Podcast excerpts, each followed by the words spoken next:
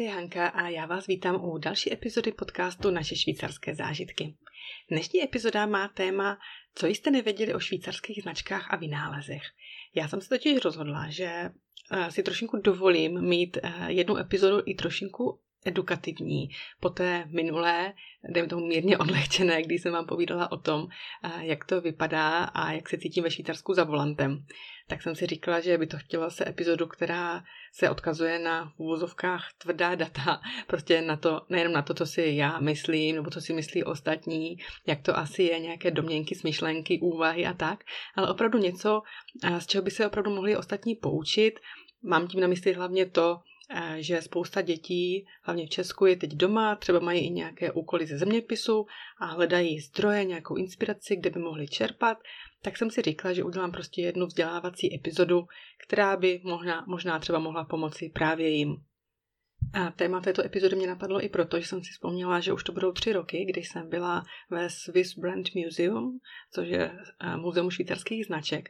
Ono už bohužel je zaniklé a už neexistuje, ale dřív se nacházelo v prostorách bývalé celnice, což byl takový domeček na Nidekbrücke. O Nidekbrücke si možná pamatujete, jsem vám už říkala, to je most, který vede v Bernu k Bern Parku, tam, kde se nacházejí bernští medvědi, což jsou symbolem města Bernu. A byla to vlastně jedna z mála atrakcí, co mě překvapilo, že, byl docela, že byla zadarmo a docela nabitá informacemi. A a ta stála expozice, která tam tehdy před těmi třemi lety byla, tak představovala 22 švýcarských značek a vynálezů, o kterých vlastně člověk možná ani nevěděl, že vznikly ve Švýcarsku. Tak já vám namátkou některé z nich vyberu. A začnu hned od podlahy od kuchyně eh, Magi.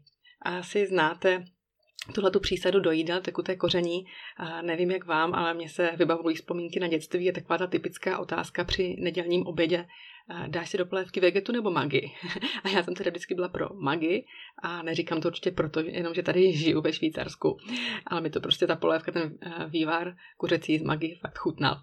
No a vynálezcem tohoto tekutého koření byl Julius Michal Johannes Magi, který si všiml, že zaměstnanci jeho mlína jsou špatně živení a snažil se vymyslet způsob, jakým zvýšit jejich příjem bílkovin bez toho, ani by museli konzumovat maso.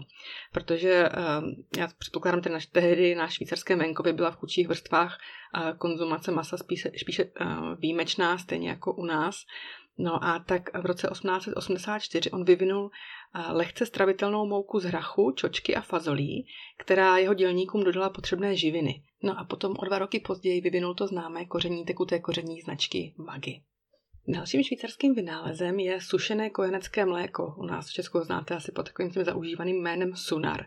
Ale uh, vlastně původcem nebo vynálezcem byl Henri Nestlé, což byl obchodník a vynálezce německého původu, který se usadil ve švýcarském městě Beve a on začal experimentovat s recepturou na umělou dětskou výživu, aby pomohl matkám, které své děti nemohly kojit. A v roce 1867 vynalezl takzvané farine lacté, a vlastně mléčná mouka, když se řekne v překladu, a pro nás mléko v prášku. A tady tenhle to mléko v prášku pomohlo snižovat kojeneckou úmrtnost na konci 19. století. Když jsme u jména Henryho Nestlé, tak to je určitě nepopiratelně spjato s čokoládovnou Kaje, protože jeho vynález, to kondenzované mléko, použil tehdejší majitel čokoládovny Kaje, pan Daniel Peter, a v roce 1875 vznikla ve Švýcarsku první mléčná čokoláda, takže Švýcarsku vděčíme za vynález mléčné čokolády. No a ten samotný pan Henri Nestlé za svůj život vybudoval velkou potravinářskou společnost, která je i dneska velmi úspěšná a stále pořád i po těch vlastně už více jak 100 letech má sídlo ve městě Veve na břehu Ženevského jezera. A ta skupina Nestle, opravdu, myslím, že znáte, je prostě rozšířená po celém světě a byla v roce 2018 zařazená mezi nejlepší švýcarské značky. A do této značky, po ten koncert Nestle, spadají značky jako Nescafé, Nesquik, vlastně všechny cereály, které znáte, Lion, Cheerios a tak dále. Nestý ledový čaj, pak taky česká značka Orion, pak i výše zmiňovaná značka Maggi, zmrzliny Mövenpick, Hagendash a dokonce i krmivo pro domácí mazlíčky Purina nebo Friskies. No a když byla teda řeč o čokoládě, tak do čeho se čokoláda vlastně balí? Správně, určitě přemýšlíte, teďka si vybavujete, jak rozbalujete svoji oblíbenou mléčnou švýcarskou čokoládu. A určitě si vybavíte, že pod tím barevným papírovým obalem je ještě vrstva alobalu, který tuto hm, vynikající pochoutku chrání. No a právě první hliníková folie vznikla v roce 1910 a právě ve Švýcarsku a brzo se rozšířila do potravinářského průmyslu No a kromě výrobců čokolády začala tuto hliníkovou folii používat také firma Maggi, o které už byla řeč, na balení svých bujonových kostek a instantních polévek. Myslím, že nemusím představovat instantní bujony a, a polévky. No a od aluminiové folie potom nebylo daleko ke vzniku tuby, což bylo docela inovativní řešení, který, se kterým přišel v roce 1934 pan Hans Tommy. A ten vlastně předběhl svoji dobu, když poznal, že prodej jeho hořtice Tommy v kameninových hrncích, kde se původně prodávala, je trošinku těžkopádné a právě balení v aluminiových tubách dokáže lépe uchovat její štiplavou chuť. Takže hliníková folie a tuba jsou švýcarské vynálezy. Dalším ze švýcarských vynálezů je suchý zip, ve světě známý jako velcro. A ten vznikl tak, že jeden švýcarský inženýr, pan George de Mestral, byl jednoho dne na lovu a přišel domů a vlastně na svém oblečení našel lusky, různé semínka, které se držely jeho bod, oblečení a také na psovi. No a potom, když nahlédl do mikroskopu, aby zjistil vlastně, jak to je nebo co se děje, tak vlastně vytvořil suchý zip, systém vlastně oček a háčku, které vlastně napodobují ty tvary háčku obalu semen a potom, které drží vlastně na jakémkoliv povrchu. A ten suchý zip je tak rozšířený vynález, samozřejmě asi to asi znáte, děti, které, kterým se úplně nechtějí uh, zavazovat tkaničky nebo neumí to, tak je to podle mě úžasný vynález, ale tento vynález dokonce začala používat vlastně i americká NASA, takže jak se Švýcarsko dostalo do Ameriky díky tomuhle jednoduchému nebo jednoduše geniálnímu vynálezu. Další geniální švýcarský vynález je rozhodně švýcarský armádní nůž. Já myslím, že ten ikonický červený nožík Victorinox má hodně z vás doma, nebo aspoň třeba ti, co jsou tady ve Švýcarsku, protože je to opravdu takový ten uh, ikonický suvenýr, který si každý z toho Švýcarska přiveze. No a ten vyvinul Karl Elsener a pojmenoval ho po své matce Viktorii, proto Victorinox. A od svého vzniku 20. let 20. století vlastně ten nůž se rozvíjel od té jednoduché podoby jako klasický nůž, tak dostal řadu funkcí od třeba vývrtky až po velmi moderní doplňky, jako jsou třeba LED světýlka nebo USB disky. Dalším švýcarským vynálezem je absint. Já si myslím, že absint je spíše spojován s francouzskými básníky a dalšími umělci z 19. století, ale málo kdo ví, že teda absint, který má takovou typickou příchuť anízu, pochází ze švýcarského kantonu Neuchâtel. Ten nápoj vlastně se mu říká zelená víla, zelená muza, má eh, velmi vysoké procento alkoholu, no a právě proto možná byl v oblibě eh, u těch francouzských básníků a umělců, protože on prý, teda nevím, zaručoval kreativitu a určité, dejme tomu, umělecké a estetické osvícení. No a potom, jak už asi víte, byl v mnoha zemích zakázán právě kvůli své návykové povaze a kvůli tomu, že jeho, po jeho požití vlastně měli no, přicházely eh, halucinace. No a když už jsme u těch halucinací a návykových látek, tak ještě jeden takový nechválně proslulý eh, švýcarský vynález je LSD. Ten, na ten zase přišel švýcarský chemik Albert Hoffman a ten s použitím chemikálií z jedné houby poprvé vyrobil to LSD v roce 1938, ale vlastně až o pět let později, když to omylem požil, tak zjistil, že se jedná o halucinogen. A on vlastně, když si vzal myslím 25 mikrogramů jsem někdy četla, aby vlastně to vyzkoušel, jak to funguje, tak ano, zjistil, že na tom svém LSD tripu, že fakt to funguje. No a všechno samozřejmě bylo ve jménu vědy. No, takhle jsem si krásně od halucinogenů vytvořila takový ostrý můstek eh, k vědě, protože uh, to trošinku zůstaneme. Ve Švýcarsku, totiž v Švýcarsku se připisuje další vynález a to eh, www stránky, nebo vlastně www prohlížeč.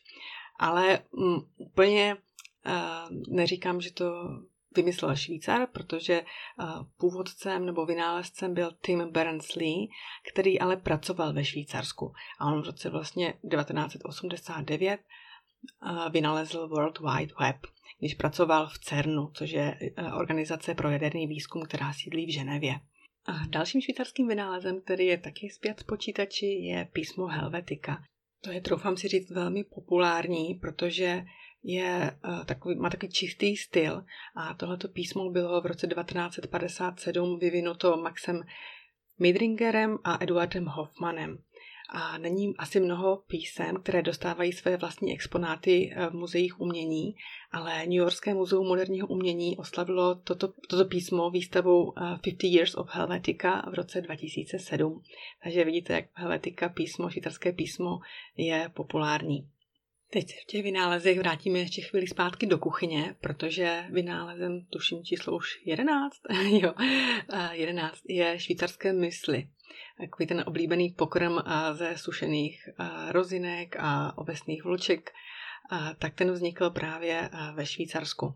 A bylo to v roce 1959, kdy doktor Bircher putoval po horách a zastavil se na přespání v jedné horské chatě, kde mu ráno paní majitelka nabídla ke snídani právě tuto směs eh, v mléce namočených ovesných vloček, sušeného ovoce a ořechu. A ten pan doktor Bircha zjistil, že tato směs eh, dodává neuvěřitelnou energii a rozhodl se ji předepisovat svým eh, pacientům, respektive pacientům své kliniky pro zlepšení jejich zdravotního stavu.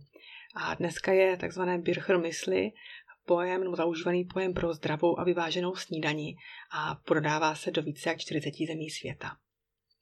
Dalším švýcarským vynálezem jsou bezesporu švýcarské hodinky. A asi nejznámější značkou švýcarských hodinek je Rolex, která se také řadí mezi nejúspěšnější švýcarské značky. Pak určitě znáte Longines, Tissot, Omega, Tag Heuer, Breitling, Rado. Uh, jo, opravdu těch značek je spousta a já mám třeba osobně velmi ráda švýcarské hodinky, takové ikonické nádražní hodiny značky Monden z roku 1944 a oni mají takovou typickou červenou sekundovou ručičku ve tvaru, nevím tomu, jakési pacičky nebo lopatičky a ty jsou synchronizované na více než třech tisících švýcarských nádražích přes telefonní linky. A v 80. letech právě ta značka Monden pronikla z nádraží i k běžnému obyvatelstvu, když začala vyrábět i náramkové hodinky. A samozřejmě, proč to zmiňuju, mě nedá mi to se pochlubit, že i já jedny vlastním, protože oni jsou fakt nadčasové a ten design je krásně čistý a tak, ale každý má určitě svůj vkus, každý musí líbit něco jiného. Samozřejmě máme, je tady jako nechci podsouvat, že jsou úplně the best a nejlepší, ale mně se prostě líbí. A další typickou značkou je značka Swatch. A pokud určitě mě sledujete nebo čtete můj blog, tak víte, že jsme na konci minulého roku byli v Bílu v muzeu eh, hodinek Swatch a Omega. A právě ty hodinky Swatch byly svého času nejplošší hodinky na světě. No tak mimochodem svočky mám asi taky tak troje, ale jo, jsou to prostě takové oblíbené hodinky, takové casual a taky se mi líbí jejich design. Takže to bylo ke švýcarským hodinkám. Dalším vynálezem je umělý kloup, ten teda naštěstí ještě nemám, ale určitě je dobré vědět, že byl v roce 1960 vyvinut týmem švýcarských ortopedů a dneska umělá náhrada kyčelního kloubu představuje efektivní léčbu osteoporózy a pro mnoho lidí návrat k aktivnímu životnímu stylu. Takže to byl další švýcarský vynález. A předposledním vynálezem, který tady mám, je bobová dráha. Přemýšleli jste někdy, proč Švýcaři vždycky vyhrávají na bobech eh, zimní olympiádu? No, asi tomu může mít trošku něco společného s tím, že de facto vynalezli tento sport. I když uh, průkopníci byli, dejme tomu, spíše Britové, kteří jezdili na svou zimní dovolenou do Švýcarska a ti majitelé těch hotelů se jim nějak snažili jako zpříjemnit ten pobyt a vymysleli to, že svázali dvě, vlastně dvoje sáňky k sobě a připevnili volant. No a mně se v souvislosti s Bobovou dráhou vždycky nejvíc vybaví uh, film uh, Kokosy na sněhu, kde I, zwei, drei, prostě pro uh, ty Jamajčany, Švýcaři tím týmem, který prostě byl v tom sportu uh, wow, úplně nejlepší a byli, byli tím idolem těch Jamajčanů.